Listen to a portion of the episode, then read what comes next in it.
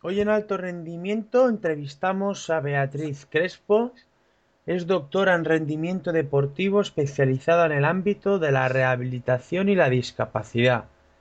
También es miembro del European Research Group in Disability Sports. Actualmente coordina el área de valoración funcional en un centro deportivo.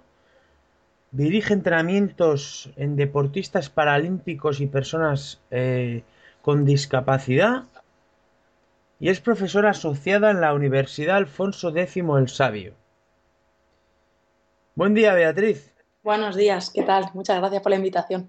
Gracias a ti por, por querer colaborar con nosotros. A ver, coméntanos, cuéntanos, ¿qué es una valoración funcional? Pues mira, la valoración funcional pues, es una forma de analizar a través de diferentes pruebas la forma, la forma en la que nos movemos. Su base principal pues, se encuentra enmarcada dentro del ámbito rehabilitador y en el ámbito de la prescripción de ejercicio físico, no solamente para la salud, sino también para el rendimiento deportivo. Básicamente, la, valoración o el objetivo de, las pruebas que se llevan a cabo es detectar de manera pues, totalmente personalizada eh, si la forma en la que nos movemos en nuestro día a día, pues durante nuestra, bien durante nuestras actividades profesionales o en la práctica deportiva, supone algún, algún riesgo para, para nuestra salud. El objetivo el objetivo que tienen realizar la valoración funcional, prevenir lesiones y ayudar a prescribir ejercicio físico para que, para que no las haya, básicamente. Eh, cuando haces una valoración, Beatriz, ¿cuáles son las estructuras y las funciones corporales que valoras y mediante qué métodos, qué tests? Mira, en principio hay, muchos, hay test muy diversos para valorar cómo nos movemos. Hay test que son de forma más global, como el que nosotros utilizamos aquí en el Centro Deportivo Físico, eh, y hay otros test que son mucho más analíticos. En nuestro caso, por ejemplo, yo lo que estoy haciendo, uno de los test más globales que hay es el overhead squat, que es una sentadilla profunda con los brazos para arriba. Eh, o, con los brazos por encima de la cabeza. Y este tipo de prueba es, un test que eh, se basa en observación, ¿bien? Y eh, involucra la mecánica de, todo el cuerpo. Se necesita, además, pues para poder realizarlo correctamente, se necesita de un buen control neuromuscular y una buena movilidad en las extremidades y en el tronco. Entonces, si cuando nosotros evaluamos una persona vemos que, que alguna de estas eh, características, porque luego cada test tiene dónde fijarse y qué paso seguir, pues si alguna de las estructuras no se mueve correctamente si no hay flexibilidad, si no hay una buena movilidad de tobillos, de cadera, de rodillas y algo de así de manera bilateral, simétrica o, funcional, pues enseguida se detecta, enseguida digamos que, un buen observador enseguida se va a dar cuenta que algo está pasando. Entonces, eh, ya de ahí, pues hay test que son más analíticos, como los que se puede hacer en cualquier eh, clínica médico-deportiva, pues para ver eh, más en estudio más detallado del tobillo, la rodilla, la cadera, el tronco, la movilidad del tronco, la fuerza que tiene, ya diferentes test. O sea, la valoración eh, funcional lo bueno es que no, está cerrado y al venir de un ámbito eh, clínico, pues, pues realmente nos da muchas posibilidades. ¿Cuáles son los pasos a seguir para realizar a los clientes, a los deportistas, una valoración funcional? Pues mira, principalmente lo primero es eh, conocer cuál es la evidencia científica o la base científica que está detrás del, test que vas a realizar. Eso lo que te va a dar es eh, observación, no solamente que, el test, aunque sea por observación, lo puedas hacer lo más objetivo posible, sino también un conocimiento de, lo que estás buscando y, a lo que te puede dar respuesta ese test. Principalmente eh, la forma de, proseguirlo es una vez que tú seleccionas los test que van a, van a incorporarse dentro de la valoración que vayas a hacer, eh, pues redactas, le explicas a la persona, al cliente, al deportista, le explicas lo que le vas a hacer, le explicas eh, en qué consiste, para qué vas a obtener los resultados, y, que eso se va a convertir tarde o temprano en una prescripción de ejercicio físico adaptada para, él, para que pueda prevenir lesiones en el caso de que, de que no las tenga y en el caso de que las tenga les pueda ayudar a que no vayan a más. Entonces la forma es simplemente eso, vas, eh, entrevistas a la persona, sus actividades de la vida diaria, eh, sus actividades de la vida diaria laboral, es decir, a qué se dedican, o lo mismo una persona que está todo el día del pie a una persona que está, que está todo el día sentada para ir adaptando o cruzando esa información de manera que luego los, resultados del test los puedas adaptar también a, la persona. Entonces luego haces el test, sacas los resultados y, e integras, integras eh, toda la información que tengas de la persona. Beatriz, aparte de este test de squat o sentadilla que me has comentado, eh, eh, concretamente, ¿qué otros test sueles pasar para establecer el estado funcional del cliente? Bueno, nosotros eh, existen otros test como pues, la batería de, de pruebas del FMS, que bueno, sería otro, otro tipo de batería de pruebas, pero nosotros principalmente lo que hacemos es, eh, ahora mismo en evidencia científica, uno de los glo- globales que se puede pasar de una manera sencilla y, que no, no suponga una, una- una cantidad de tiempo muy grande para la persona es la sentadilla profunda. Entonces, nosotros lo que hacemos para complementar esa, esa sentadilla profunda eh, es hacer una valoración, le llamamos un servicio de, de adecuación de, ejercicio físico a la persona, entonces lo que hacemos es, eh, estamos como tres, y un servicio de, de, valoración nutricional. Entonces lo que hacemos es, estamos como tres servicios de valoración diferentes, integrados y trabajando en coordinación, de forma que, consigamos hacer un seguimiento eh, de, la persona que, que, estemos evaluando. Es decir, no solamente es hacer pruebas para ver cómo se mueve, es obtener información de sus gustos, obtener información de cómo es su educación nutricional, eh, qué es lo que quiere hacer en el gimnasio, cuál es su objetivo de trabajo. En el caso de un centro deportivo, en el caso de un deportista de alto rendimiento o de rendimiento deportivo, serían pues, los objetivos que se tuvieran. Uh -huh.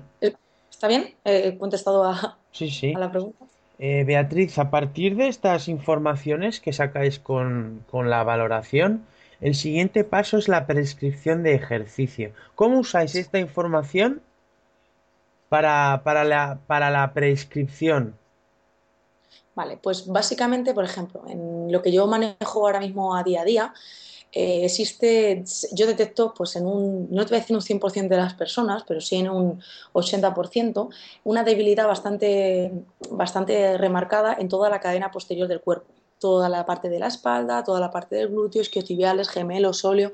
Y es algo que es en cierta manera normal porque nuestra vida pasa por delante nuestra. Entonces, eh, ¿qué quiero decir con eso? Que todo lo, nos relacionamos por, por, delante. Entonces, nuestro cuerpo con el tiempo tiende a ir hacia adelante.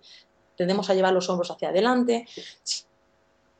Siempre que movemos cargas, o la mayoría de las veces las movemos por la parte de delante de nuestro cuerpo. Entonces, nosotros lo que utilizamos, o lo que yo utilizo, es a partir de sacar información de decir, por ejemplo, en este caso, si tiene debilidad en la musculatura profunda, no es capaz de mantener eh, los hombros o los brazos hacia arriba, eh, le vencen, falta movilidad, falta fuerza, pues lo que hago es utilizo esa información esa información la llevo a la ficha de, de valoraciones de cada, de cada, persona y eh, doy una serie de recomendaciones de ejercicios de base que serían recomendables para esa persona.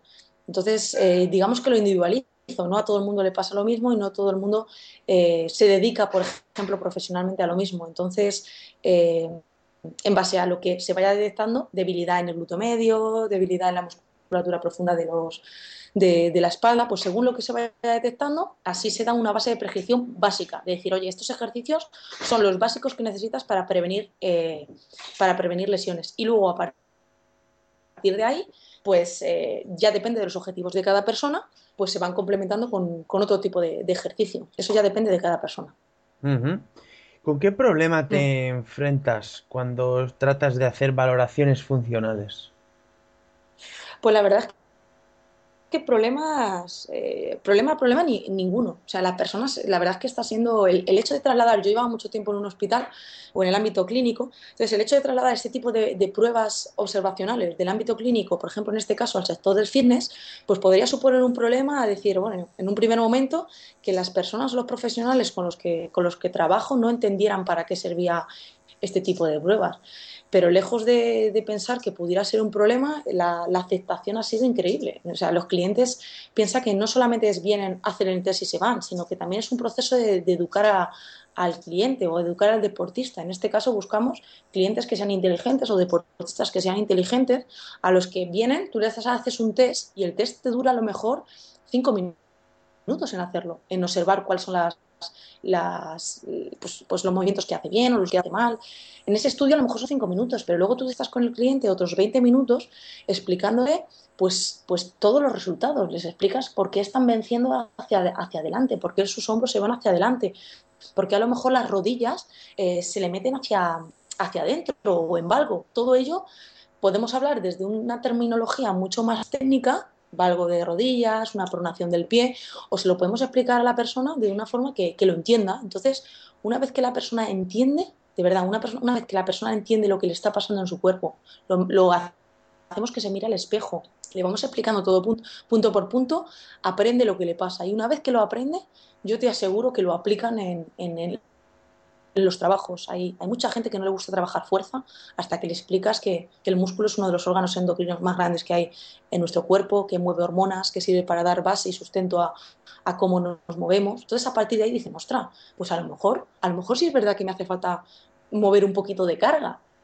Igual pasa a las personas que van hasta arriba de, intensidad, que solo hacen ejercicio de alta intensidad y, y ahora que está tan de moda, cuando les explicas, oye, es que tu musculatura de fuera está muy fuerte, es una pared de hormigón, pero es que la de dentro la tienes, la tienes como si fuera goma espuma y por muy fuerte que estés por fuera, si tu interior es de goma espuma, va a ceder sí o sí y lo que hay detrás es el hueso y hay que prevenir lesiones. Entonces les enseñas que también necesitan ejercicios que, requieran una educación en el control postural y una educación de, de esa musculatura. Entonces, problemas en sí, la verdad es que no me estoy encontrando ninguno, al revés, todo joroba, la verdad es que todo, todo está yendo bien y, la gente está muy contenta. En el sector los profesionales están aprendiendo muchísimo porque aprenden a leer el cuerpo de, las personas y yo tengo la suerte de que cada día a lo mejor estoy viendo 12, 13, 14, 15 cuerpos diferentes.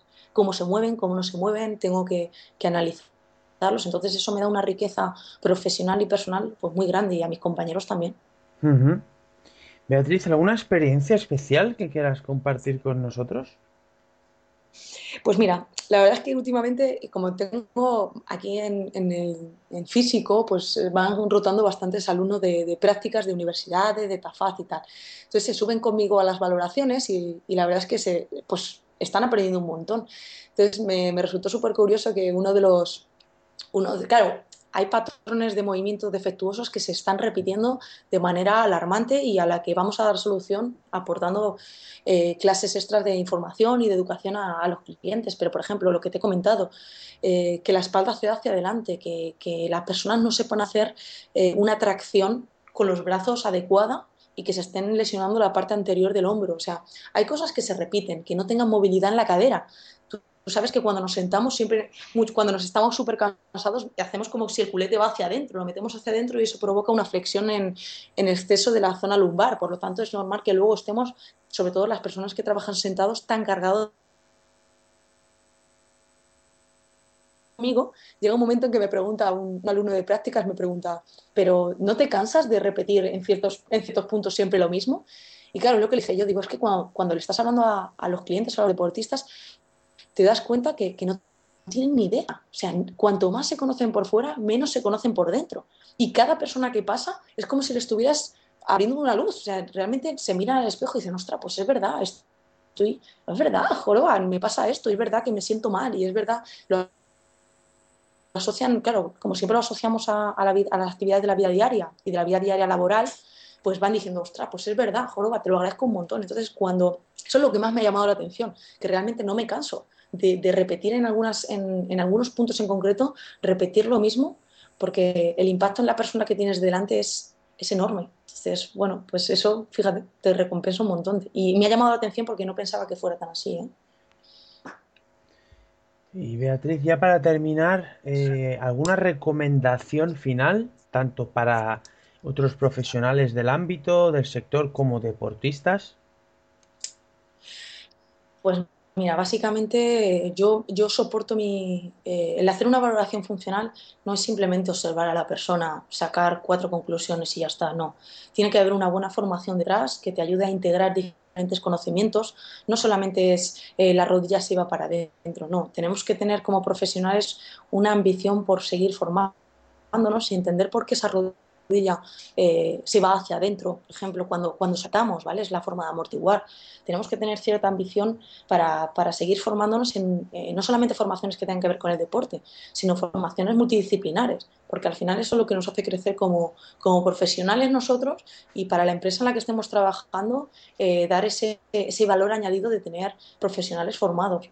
Y básicamente en cuanto a las valoraciones, no es un ámbito como, he dicho, viene de un ámbito que es clínico, que es rehabilitador y que juntos, eh, trabajando un equipo multidisciplinar con fisioterapeutas, con, con, médicos y sabiendo cada uno cuál es nuestro, nuestro papel, mi recomendación es que con formación detrás y profesionalidad, eh, las valoraciones funcionales pueden ser un recurso muy bueno, muy eficiente y muy efectivo. Muy bien, pues eh, Beatriz, muchas gracias por haber estado esta mañana con nosotros con alto rendimiento y compartir todas estas experiencias y conocimientos sobre las valoraciones funcionales. Muchas gracias de verdad por la, por la invitación, ha sido un placer. Un gusto, Beatriz, un saludo. Un saludo muy grande. Hasta luego.